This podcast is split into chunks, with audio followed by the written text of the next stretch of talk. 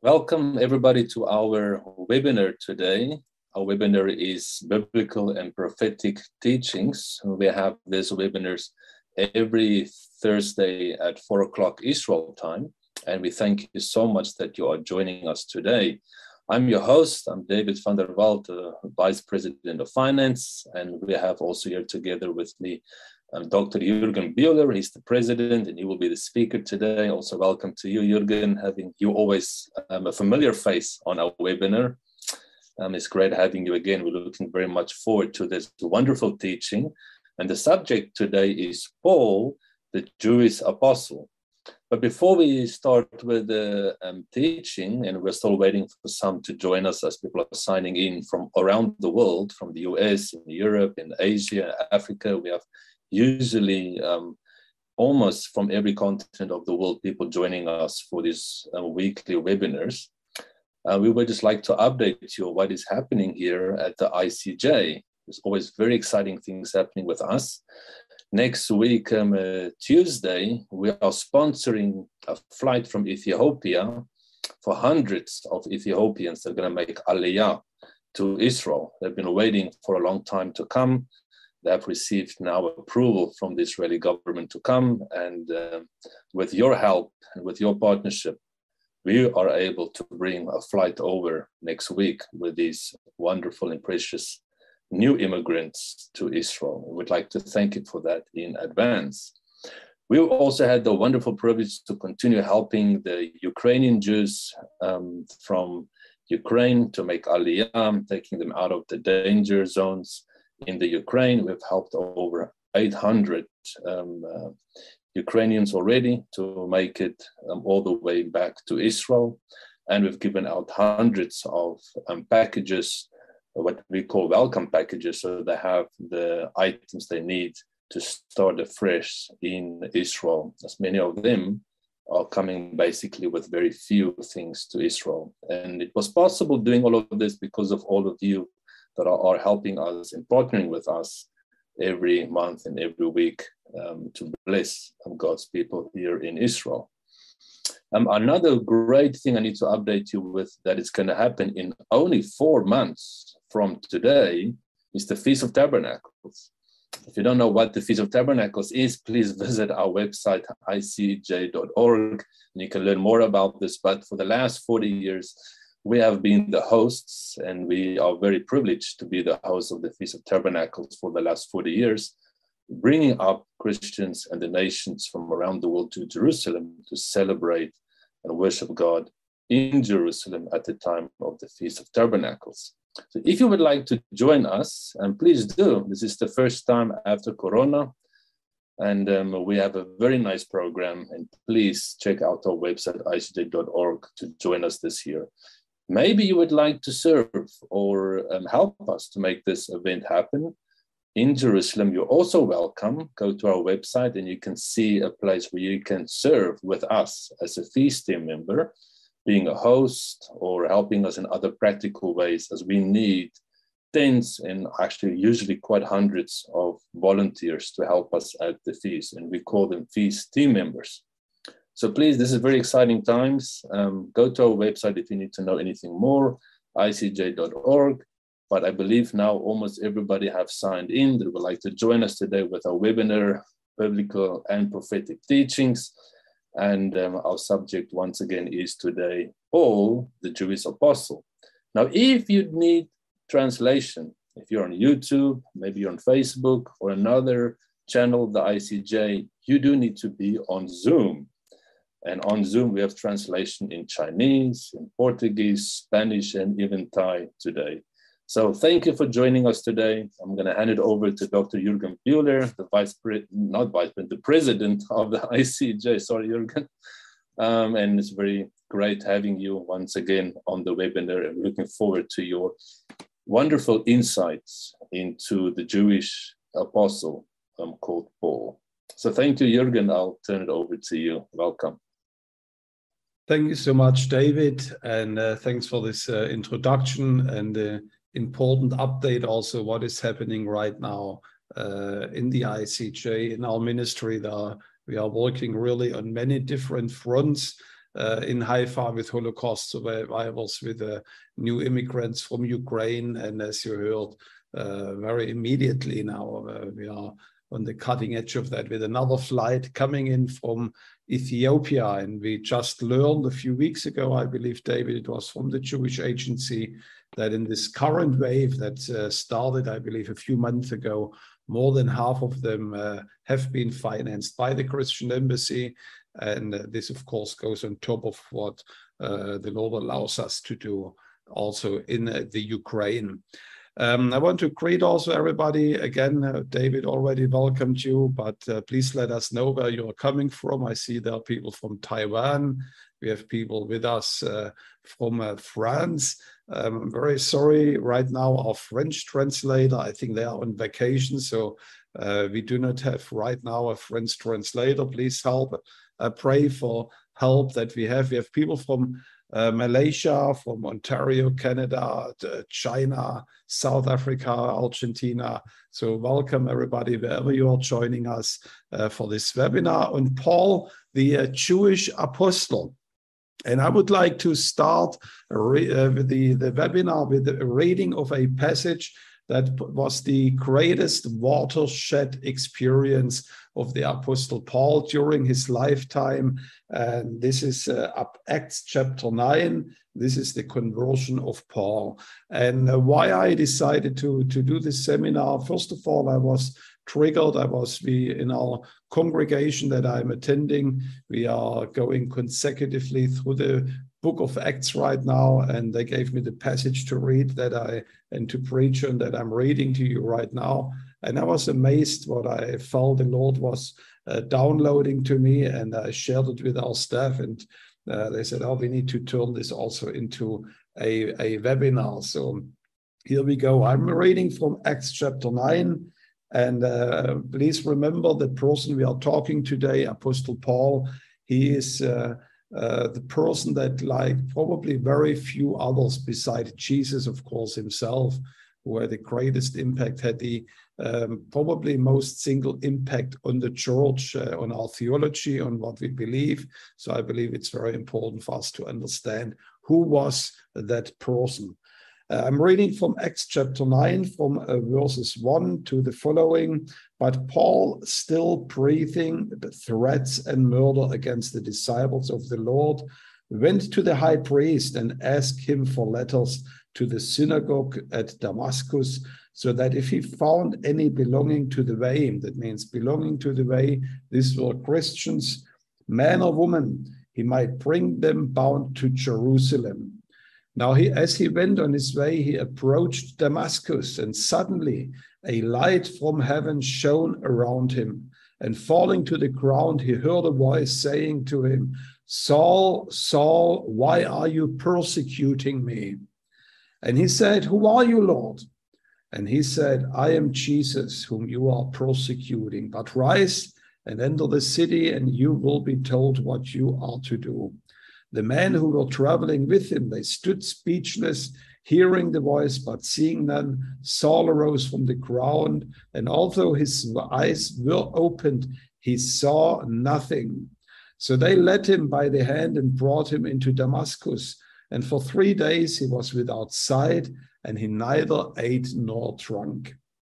Now there was a disciple in Damascus called Ananias. The Lord said to him in a vision, Ananias, and he says, Here am I, Lord. And the, the Lord said to him, Rise up and go to the street called the Straight.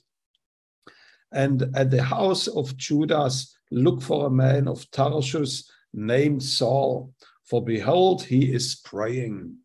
And he has seen a vision, uh, uh, in, in a vision, a man named Ananias come in and lay hands on him so that he might regain his sight.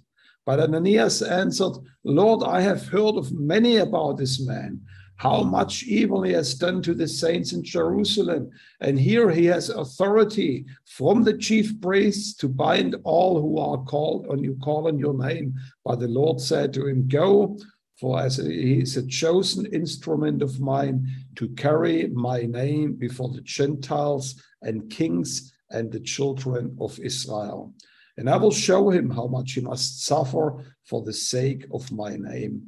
So Ananias departed and entered the house, and laying his hands on him, he said, Brother Saul, the Lord Jesus, who appeared to you on the road by which you came, he has sent me so that you may regain your sight and be filled with the Holy Spirit. And immediately something like scales fell from his eyes, and he regained his sight.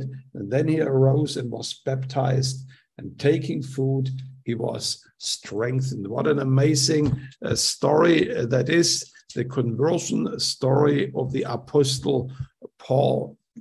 Now, um, the Bible tells us actually quite a lot about Paul. There is not a single biography about Paul in the Bible, but if you get the different puzzle pieces together from his epistles, from the book of Acts, you learn quite a whole lot about who this man uh, Saul was.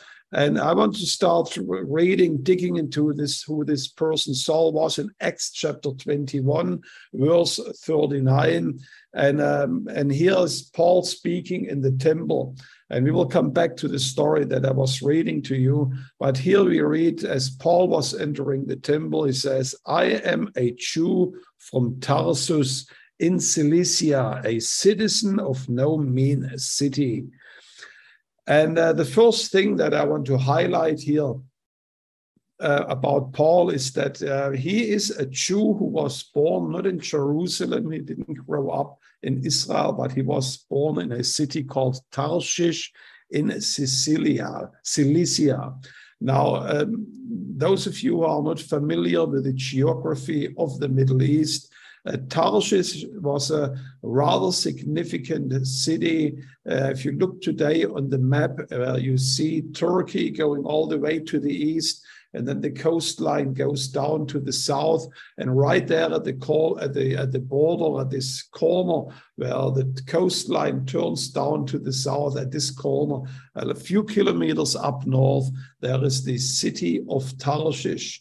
And Paul says here in Acts chapter 21, verse 39, he says, and this is not an insignificant city. In other words, he says, this is quite a well known city that uh, um, you should be knowing. And, um, and it is true, even though we might not know that city so much today, but it was one of the most learned city of the ancient world when Paul was living.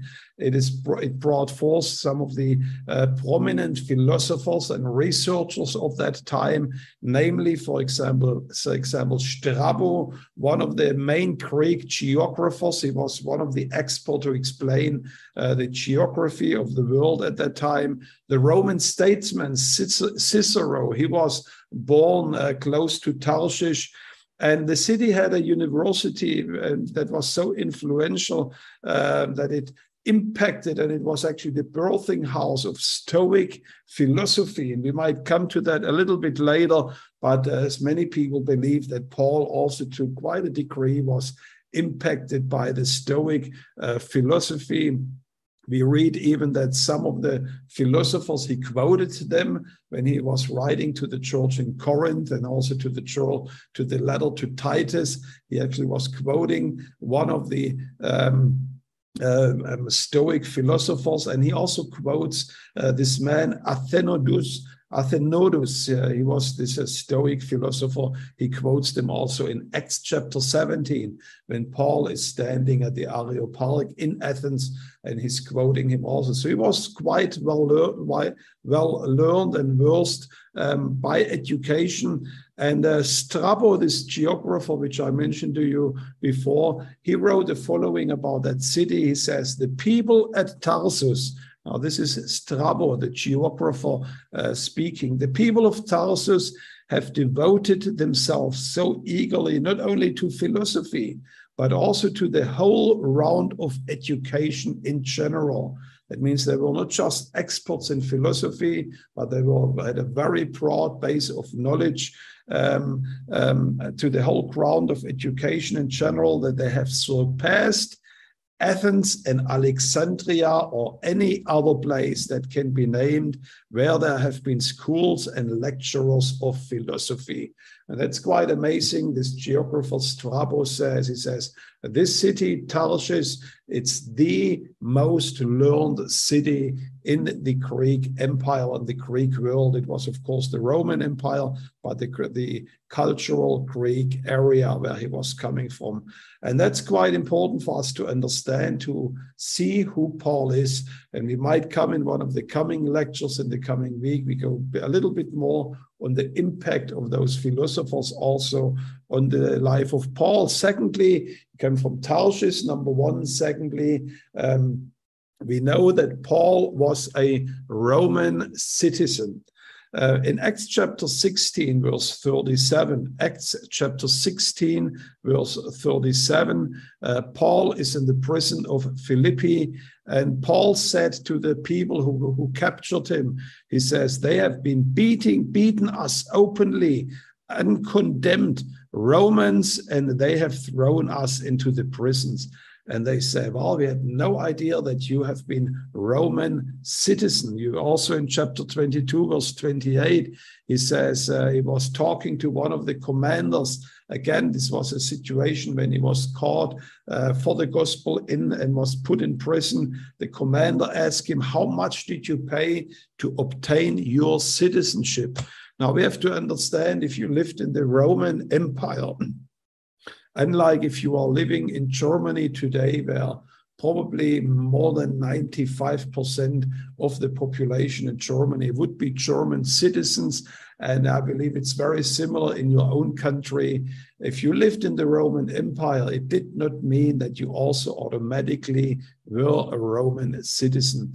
Now, if, if you lived at the Roman Empire at that time, you, you were if you did not come from Italy, you were living under the occupation of the Roman Empire. You have been suffering from an occupational force, and they would not give to everybody a Roman citizen. Very few people, high ranking officers, like in the case what we read in Acts chapter 22, and other accomplished people, they might have gotten the citizenship.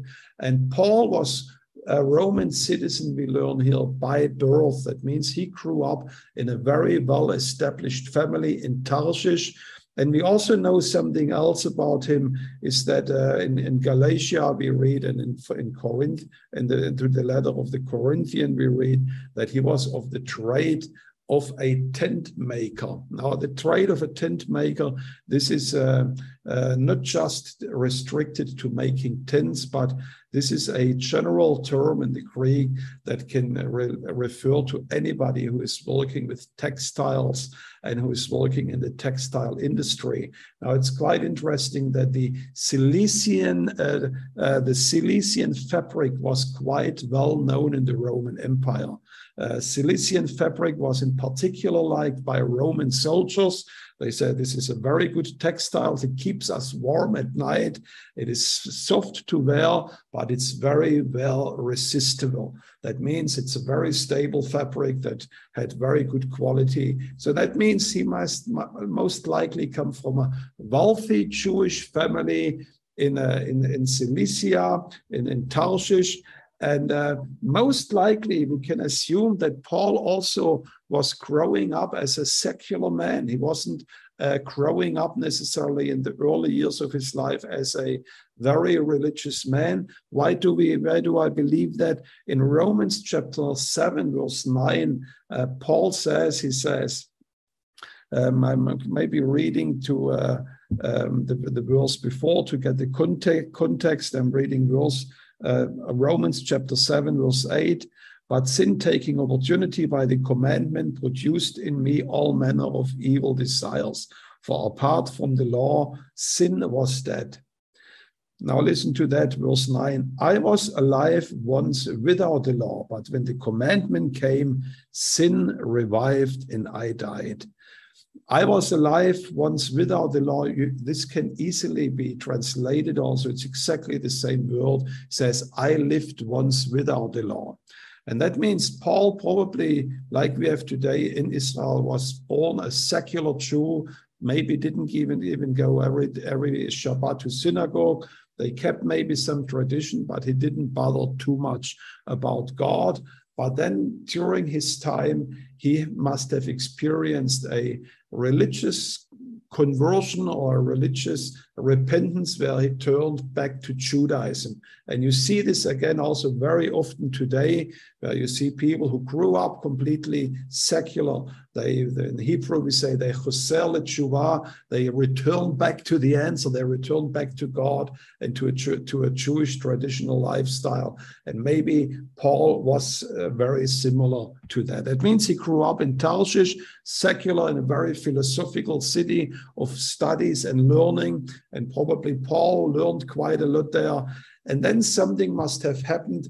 Maybe his parents encouraged him to go to Jerusalem. Also, this is nothing abnormal living in Israel. David can confirm that um, you actually see a lot of families, mainly from the United States, they send their young kids for an experience to Jerusalem. They are studying for a year of uh, in yeshiva in the old city. They experience the land, and many of them they return back to their home country. But the parents want them to be immersed into Jewish culture and have connection to Israel. And maybe very similar, uh, the parents of Paul did that with that with their child. They sent them to Jerusalem to one of the most prominent yeshivas. As we see in a second, he was studying at the feet of Gamliel, the elder. He was the most prominent rabbi who was living in the time of Paul. So the first one was his, you could say, his Roman or secular uh, background. The second point I want to make is his Jewish background, which is equally important, if not more important. Now, Paul stresses quite a lot in his letters that he actually is an Israelite and he gives us exact details of which tribe he was coming. In Philippians chapter 3, verse 4, Paul says, Though also I might have confidence in the flesh, anyone else thinks they might have confidence in the flesh, I even more so. I am circumcised on the eighth day. That means, like every Israeli, every Jew is circumcised on the eighth day. Even the secular people, uh, there was a research done recently, more than 90% or 95% of even secular Jews circumcise their children. It's part of belonging to the Jewish people. And I'm of the stock of Israel, of the tribe of Benjamin, a Hebrew of Hebrews and we come later to that concerning the law, a Pharisees. But what Paul is giving us here, the information is that he is coming from the tribe of Benjamin. And I believe many of you know how what, what was his uh, his other name and the first name that he actually had before he uh, got saved. His name was Saul. Now, there was a very well known man coming from the tribe of Benjamin, and his name was Saul. He was the king of Israel, Shaul. And uh, who knows, maybe there was even a royal uh, dynasty, a line of a royal dynasty, royal blood in the life of Paul. We don't know, but he definitely was coming from the tribe of Benjamin. Romans chapter 11, verse 1, verse 11, verse 1, we read it again. He says, Definitely, I'm also an Israelite of the seed of Abraham, of the tribe of Benjamin. So he's definitely Jewish, born to Jewish parents, circumcised in every respect. And then in Acts chapter 22, verse 3, Acts chapter 22, verse 3, if you are taking notes, he says, I'm indeed a Jew born in Tarshish of Cilicia, but I'm brought up here in this city at the feet of Gamaliel and taught according, according to the strictness of our father's law. I'm taught at the feet of Gamaliel. Now, this is quite amazing because uh, the name of Gamaliel is uh, a quite well known name in the Hebrew writings, in the Jewish writings, in the Talmud. Um, there are two big Gamaliels at the time. There's uh, one great, great rabbi. Um, there is even called a city after him, Bet Gamliel, uh, very close to Rehovot, where I was studying for many years. It's not referring to the uh, Gamliel or Gamaliel that Paul was studying it, but also his Gamaliel was a very prominent one. He was called Gamliel HaZaken or Gamaliel the Elder, and he's considered to be a, a, a great son of Hillel. Now, those of you who know a little bit about Judaism, there were two great scholars, probably the most prominent scholars in the time of, Jesus, Shammai and Hillel. And this uh, Gamliel is a grandson of Hillel. And he was quite an amazing and interesting person. Now, Gamliel was uh, known in his time, and the Talmud teaches that, that he was quite a tolerant man. And he was tolerant, he encouraged actually Greek study. And that means maybe because of that, his parents sent him to Gamliel because they found he would actually support also other secular studies. And um, the quote that we have in the book of Acts, chapter 5, from Gamliel, you remember there is the story the church is being persecuted in Jerusalem. And there's a persecution against the early apostles, and they are being brought before the great council, the Sanhedrin and um, they think about what we should be doing. And then Gamliel rises up. This is exactly this Gamliel, Gamliel HaZaken, and he rises up. He says, Wait a second, let's not act quickly against them, because if this is from God, then we cannot do anything against it. And if it's not from God, if this is just a human initiative, it will sort, sort it out by itself. And it's quite interesting in Pirkei Avot, this is the Talmud, a part of the Talmud, the Mishnah in chapter 5, uh, verse 17. You actually uh, see this quoted in a similar context that Gamliel was saying that. So that means both the Bible and also the, uh, the Talmud says he was quite a tolerant man against other people with other opinions. And that's why also some Jewish scholars today say, he says, well, I don't believe that Paul really was a Pharisee because his teacher, Gamaliel, definitely would not teach to persecute other believers.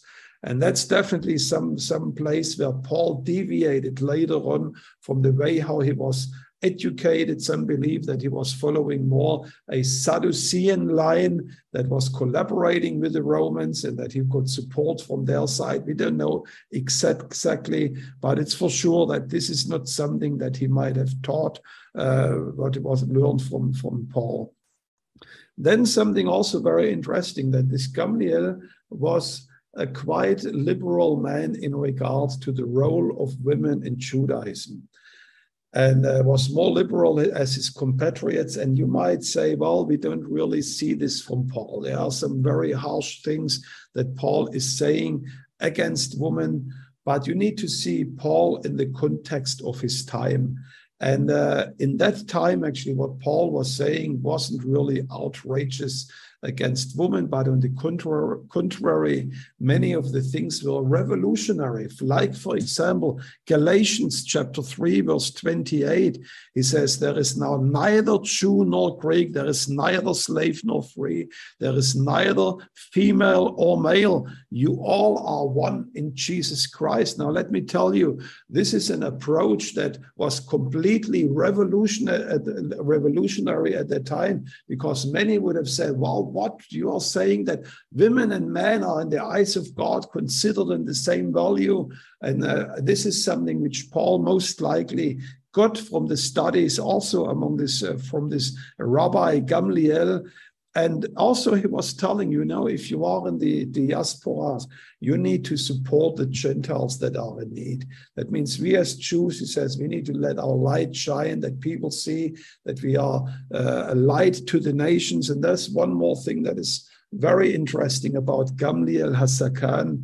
And this is that Gamliel HaZaken, the, the Gamliel, the elder, the, the teacher of Paul, he was known of writing letters to all kinds of community. There's, a, as a matter of fact, in the Talmud, a story about uh, Gamliel HaZaken, and he's sitting there at the southern steps of the temple. Now, you remember, we have been there with the Feast of Tabernacles the last two years at the southern steps of the temple.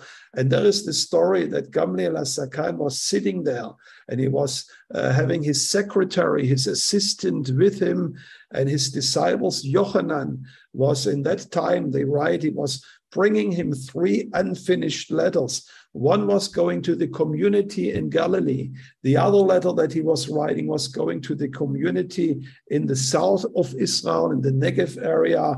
And a third one he was writing to the diaspora in Babylon. Now, I want to ask you, why do you think Paul was writing so many letters, more than any, anyone else in his time? I believe he had a great master who was teaching him many good practices, and those practices, they stood with him. And that's why, why Paul remained to be the most versed, the most literal, uh, literary apostle of that time. Now, there's one uh, final point before we come to this unusual conversion that I want to make. And this is Paul the persecutor. And this is also something which we need to understand. In, it had great impact on his life. If you go to Acts chapter 3, 8, verse 3, Acts chapter 8, verse 3, uh, we read here the following. Acts chapter 8. As for Saul, he made havoc of the church entering every house and dragging off men and women, committing them to uh, to uh, to prison. Now, in verse one, we read this is immediately after the stoning of Stephen. Saul was consenting to his death. We read, and they were placing their clothes to his feet. And it says, at that time, a great persecution arose against the church. And the key person that was involved in that prosecution was Paul. He say it's quite powerful. He went havoc against the church, entering every house. That means you have to imagine living there, living there in Jerusalem at the time. And people were afraid because one day it might knock at their door, and outside was the, the police, and they said, Well, you are believing in Yeshua and the Messiah. And, they, and you would say, Yes, I do believe. Then they would have told you, even with to your wife, we take you to prison because of your faith in this false Messiah. Paul was the instigator and he was the, the most powerful man in that move against the church. He was not differentiating between man and woman, and he committed them all in prison. That means people at the time they were afraid of Paul because they were afraid that they might be the next that would end up in prison. And he wasn't doing this just in uh, Jerusalem. We read in Acts chapter 26, verse 11 and I punished them. That's Acts chapter 26, verse 11. I punished them often. That means Paul is writing about himself. I punished them often in every synagogue and I compelled them to blaspheme. That means he would not only uh, go against them, but he would force them. I, we don't know with torture, however, he might have done it. I compelled them to blaspheme the name of God. Being exceedingly enraged against them, I persecuted them even to foreign cities. We know, of course, from the story that we read in chapter 9 that he went to Damascus, but he speaks here about cities in plural. There have been many cities where Paul was uh, going havoc against the church, and he was really an arch enemy of the church. In Galatians chapter 1, verse 13, the letter to the Galatians chapter 1, verse 13, Paul says, but you have heard of my former contact in Jude, conduct in Judaism, how I persecuted the church of God beyond measure, and I tried to destroy them. That means there was one target that Paul had in his life. He says, I want to annihilate the church. I don't like this community of Yeshua believing Jews. I actually want to go against them. And remember, the church he was attacking was not a Gentile church. At this point, uh, the church was actually a purely Jewish church. And this time of his life, where he went so much against the church and where he persecuted the body of Christ, had a great impact on his later ministry. And it's important for us to say, to understand that in First Corinthians chapter 15, verse 9, 1 Corinthians chapter 15, verse 9, he says, I am the least of all the apostle who am not worthy to be called an apostle because I persecuted the church of God. And it's quite amazing that Paul, the, the, humility that he shows, he says, Well, I know God called me to be an apostle, but I actually did not deserve it because I was a persecutor of the church of God. That's why he was so much impacted. He said, This is the grace in which I stand. I deserve to be punished and to be judged, but I can't believe God even made me an apostle. And in Philippians chapter 3, verse 6, uh, he, he, keeps writing about it. He says, You know, I'm a Hebrew of Hebrews, of the tribe of Benjamin. Concerning the zeal, the passion in my faith, I was persecuting the church. When concerning the righteousness that is in the law, I was blameless. And it's quite amazing this com- combination that Paul writes. I was a, a persecutor of the church, but regarding the law, I was blameless.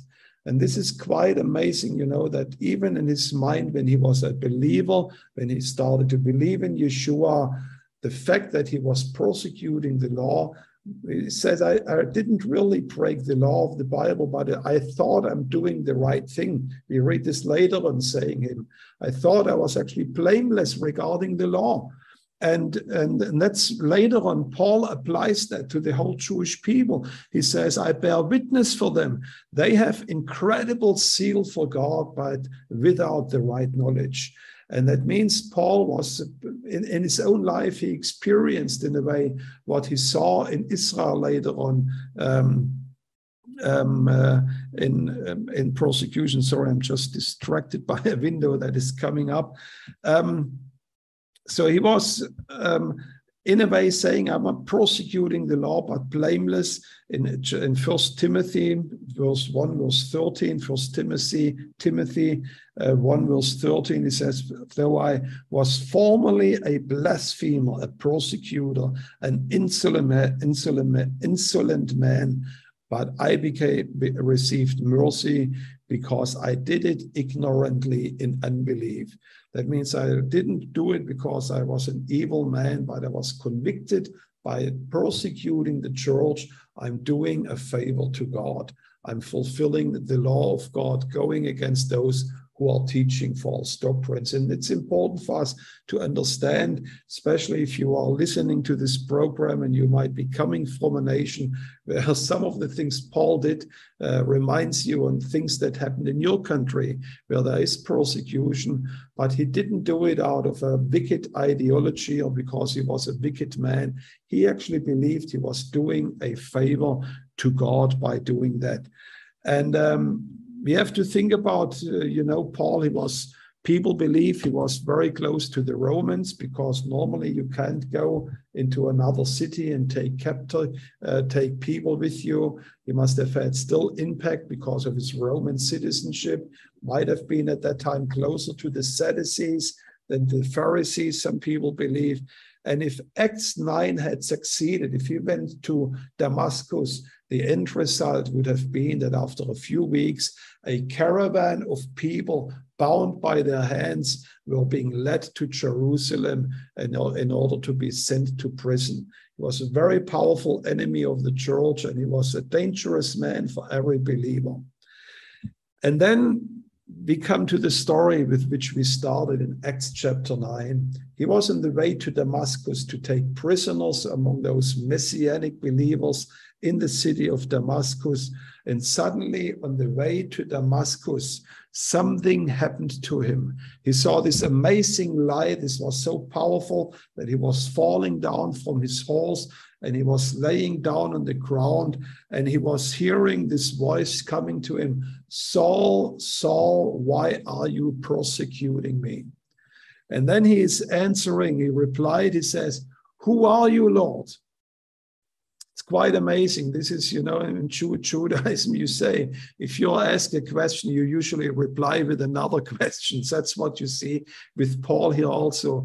Uh, the Lord asked him, Why are you persecuting me? He replies with a question, says, Who are you, Lord? And what is so unique at this question? Greek, it, says, Who are you, Kyrios? And Kyrios is used in the Bible as the name of the Lord, as Adonai. The Septuagint translates Adonai, the Lord God. It translates it with Kyrios. So what Paul realized, this is not just some master or sir. If it's not like, who are you, sir? But he says, who are you, God? And I believe what happened on that day with Paul is that all his house of cards that he was building over the last decades of this law of his life was falling together and he was realizing i'm confronted with a god here and i don't really know him who he is. Who are you lord?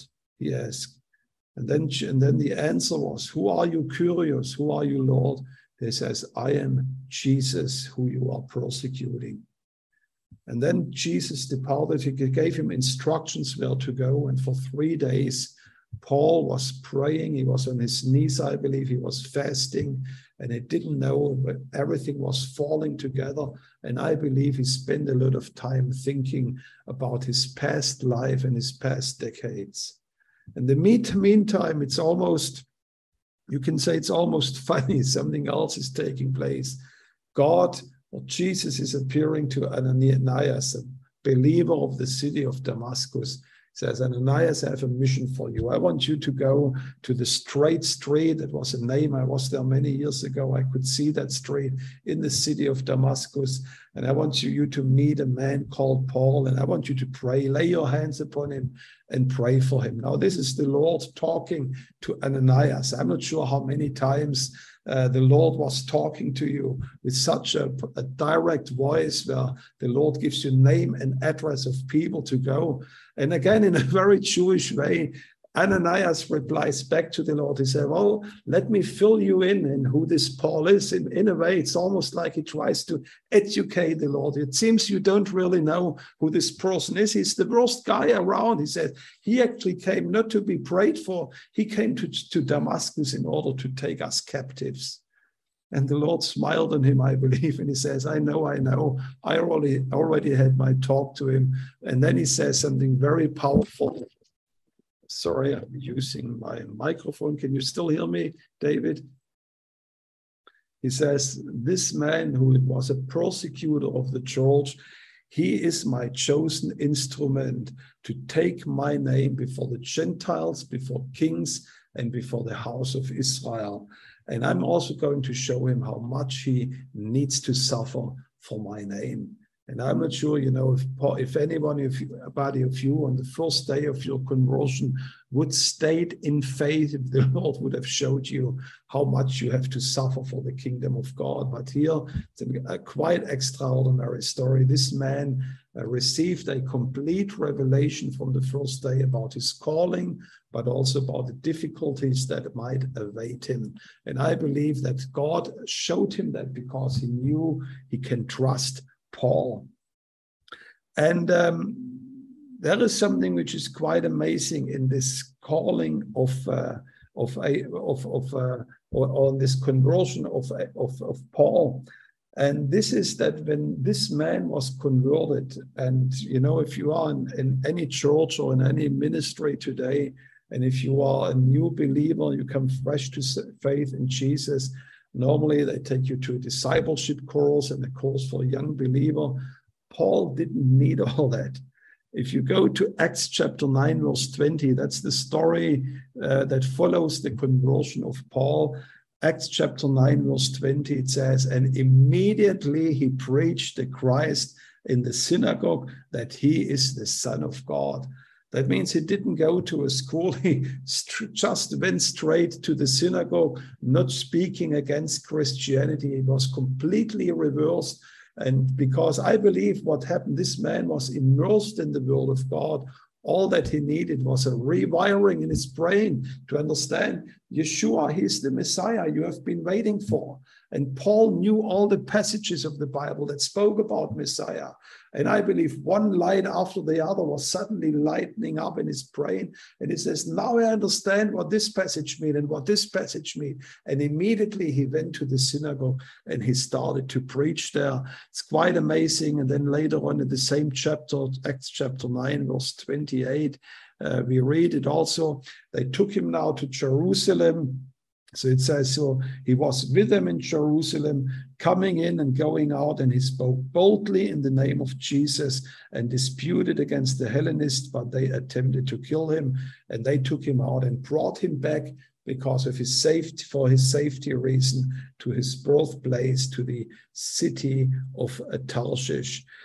Now, there was now a period coming in the life of Paul, and then I'm coming to the last and maybe most important point of this message, where he really needed to be dealt with by God. The Bible says that he was for several years in Arabia, and then he was somehow stuck in that city of Tarshish.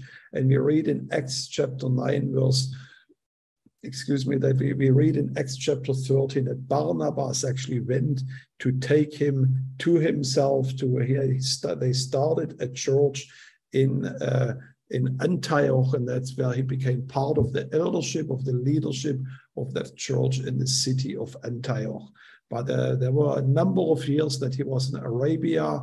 I believe his main thing that he needed to learn was maybe not so much to get a better understanding of the Bible. He all knew it and he just needed to apply it to Jesus. But I believe um, he needed to learn to walk by the leading and by the guidance of the Holy Spirit, not so much to rely anymore on his theological knowledge and his zeal that he definitely had, but to be a person that need to be broken and to be a ready vessel for the kingdom of God.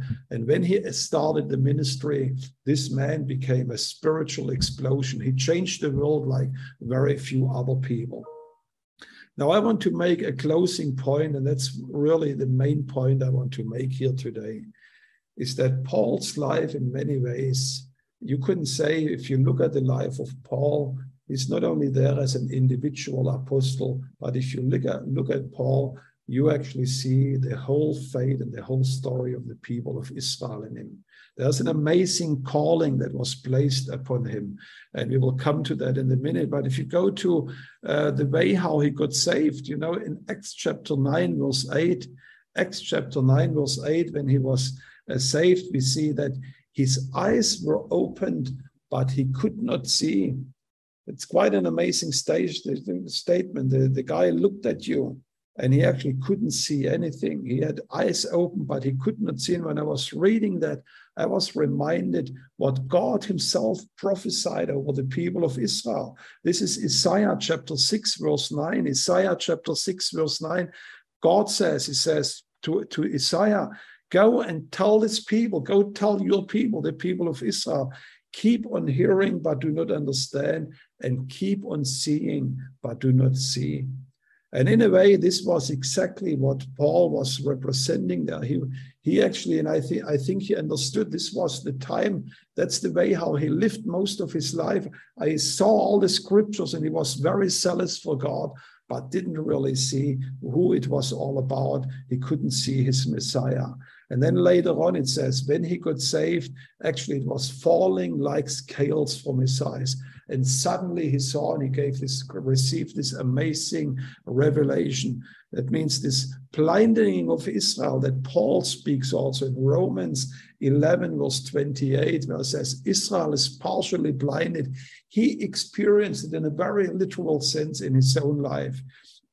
Then in Acts chapter 9, verse 9, Acts chapter 9, verse 9, we say he was this, he was for three days without sight and he could he did neither eat nor drink. Now, three days is quite a significant amount of days. We, of course, Jesus was raised on the third day.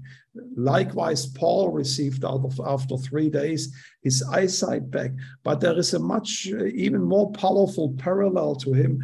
And I'm reading here from the prophet Hosea, chapter 5, the prophet Hosea, chapter 5, and I'm reading until the beginning of chapter 6. The Lord himself speaks about him dealing with Israel. The Lord speaks, I will be like a lion to Ephraim, like a young lion to the house of Judah. I even I, I will tear tear them and I will go away. I will take them away and no one shall rescue them. I will turn again to my place. I will return back to my place till they acknowledge their offense and they will seek my face in their affliction. They will earnestly seek me. And now listen to that, chapter 6, verse 1. Come, let us return to the Lord, for he has torn us and he will heal us. He has stricken us, but he also will bind us up. After two days, he will revive us. And on the third day, he will raise us up. After two days, he will revive us. And on the third day, he will raise us up. in a way, Paul was living through the destiny of the Jewish people. And it's quite amazing, you know, the Jewish people for 2,000 years now, they, even though Messiah arrived, they can't see, their eyes are still blinded, and it's a supernatural blinded. It's not that they can't understand it with their minds, but it's almost like God is holding their eyes that they cannot see it. And then after three days, and the third days, God removed those scales over their eyes, and suddenly Paul understood who he was. And it's quite amazing also, you know, what Paul says. He says, you know, I was a persecutor of the church, but I did it ignorantly in unbelief. Paul, uh, Peter uses the very same thing about the Jewish people when he was preaching in Jerusalem. It's very important for us to understand. And he didn't say, well, the Jews didn't kill Jesus. He says, you killed the Prince of Peace. But there he says in verse 17, I know that you did it in ignorance and all like also your rulers exactly like paul i know you try to do a favor to god by getting rid of this man who you think is a blasphemer. You did it in ignorance. And that's why paul peter always said, hope for his people he says. That's why i know there is hope for the jewish people and for my nation. So it was a supernatural blinding a revival after three days and there was a prosecution of the church without knowledge. Remember what Jesus said on the cross when they were when they were prosecuting him and nailing him on the cross. What did he pray? He says, "Father, forgive them because they do not know what they are doing." And in a way, Paul was living through that in a very powerful way. And then also something else Paul in his life resembles in a most powerful way Romans 11, verse 12 and 15. Romans 11, verse 12, verse 15. Now, if their fall is the riches for the world and their failure riches for the Gentiles, how much more their fullness? Verse 15. For if their being cast away is the reconciliation of the world, what will their acceptance be but life from the dead? Now, if you look at, look at, at the life of Paul, you all agree and you immediately see, of course, when he got saved, he became an incredible blessing for the world, resurrection power. Wherever he went, people came experience the life of Jesus. But it says here, even in their unbelief, even in their blinding, they have been a blessing. So the question is, how was Paul a blessing to the early church? Now let's go to Acts chapter 1, um, Acts chapter 8, the passage that we read in the beginning. And now Paul was concerning to the to his death, Stephen's death. At that time, a great persecution arose against the church, which was at Jerusalem, and they were scattered all through the regions of Judea and Samaria, and except the apostles. They were scattered through all the regions of Judea and Samaria, except of the apostles. Now, the Bible tells us later on what happened in Judea and Samaria. They started churches. That means without Paul, the early church would have stayed in Jerusalem. They would have enjoyed their Messiah and their services but God, in a way, used a man like Paul. He said, I need to shake them up a little bit because otherwise they will not leave to the other countries and other places. And through this persecution, they were scattered to other places. In the book of Acts later, in the following chapters, tell us everywhere, Samaria, Judea, they started new congregations wherever they went. And then, very powerfully, Acts chapter 11, verse 9. Acts chapter 11, verse 9. Now, those who were scattered after the persecution that arose over Stephen, again, it's the same event that we were speaking. They traveled as far as Phoenicia, Cyprus, and Antioch, preaching the word to no one but to the Jews only. That means they were scattered all around the world, not just Judea, Samaria, but they went to Phoenicia, Cyprus, and Antioch. What did they do? They were starting new congregations. And it's quite amazing. I, I, must, I must just think what happened to Paul when Barnabas was picking him up in Tarsus, he says, We have a lively congregation in Antioch, and uh, I want you to join our leadership team. And he came to Antioch and he wanted to know, well, how did this church actually start? And they said, Well, you remember there was a prosecution after Stephen, and that's when we had to come here. We were fleeing here, and that's when the church started. And I believe tears were running down the eyes of Paul because he realized, even though he was a persecutor of the church, his prosecution led to the establishment of new congregations. And then, of course, like Paul says in Romans 11, he says, how how much more when their eyes will be opened how much more will they be a blessing and we see this in the life of, of apostle paul a man who became the teacher of the gentiles who opened the door to the gentiles like nobody else to believe in their messiah and uh, he indeed lived out in his life what God says that's the destiny of Israel. Yes, there will be a time of blinding. Yes, there will be a time of suffering. But one day there will come a time when I'm going to open their eyes. It will fall like scales from their eyes, and they will see, look upon him, Zechariah, the prophet says, they will look upon him whom they have pierced. And, um, and in a way, you know, Paul's life resembles the hope of Israel if you look at Paul. And that's why I wanted to share that with you. And if you go to the very last chapter of the book of Acts, Paul is preaching now in the city of Rome, and he was telling to the rabbis, he was telling them why he came to Rome, and he was telling the following. But the Jews in Jerusalem, they spoke against the gospel, and I was compelled to appeal to Caesar.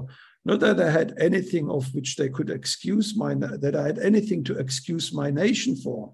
It's quite important, you know, that Paul says even though they prosecuted, I never, never wanted to accuse my nation for that. And that's, you know, a, a, rapid change that the church brought centuries later. They became the main accusers of the Jewish nation. But he says it's not that I had anything to accuse my nation. For this reason, therefore, I've called to you to see and to speak with, with you, because for the hope of Israel, I am bound with his chains. He says, I'm standing here representing the hope of Israel. And what an incredible story that is uh, an apostle that was a persecutor of the church, that had all the knowledge of the Gentiles, the knowledge of Judaism, had an incredible visitation of God upon his life, and then became one of the most powerful tools to spread the gospel around the world. And I want to conclude with that. He says that's why we need to be committed like never before to pray for the salvation of Israel. Because if just with Paul something amazing like that happens, how much more if this whole nation is going to be uh, a blessing when um, when, the, when they open their eyes and see their Messiah. And with this, I want to conclude. I hope it was a, a blessing for you. Um, and I hand it back to you, David. Thank you so much, um, uh, Jürgen. This was a wonderful um, teaching you gave us um, today.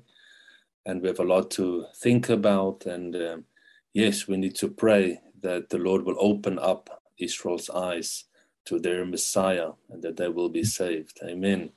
Amen. And we would encourage everybody to pray for that and join us in our prayer meetings. So we have prayer meetings on Wednesday at four o'clock every week and be part of the Isaiah 62 prayer um, uh, chain also in our Rosh Chodesh prayer. Join us as we are praying for Israel and intercede on their behalf. So once again, Jürgen, thank you so much. It was a wonderful uh, message. And those that are have joined us, or maybe friends that would like to hear this message, we do have it on our YouTube channel available. Maybe not right now today, but probably from tomorrow already. So you can revisit these wonderful teachings we have. We'd like to encourage you to do that. And yeah, thank you everybody for joining us. And may you have a wonderful evening or morning or day, wherever you are around the world. And once again, Jürgen, this was excellent. And thank you so much. We appreciate it very much. May God bless you all. We'll see you next week, Thursday at four o'clock. Amen. God bless you. Thank you. God bless you. Thank you for joining us today. We'll see you next Thursday at 4 p.m. Be sure to subscribe and follow us on our social media pages for more exclusive ICEJ content.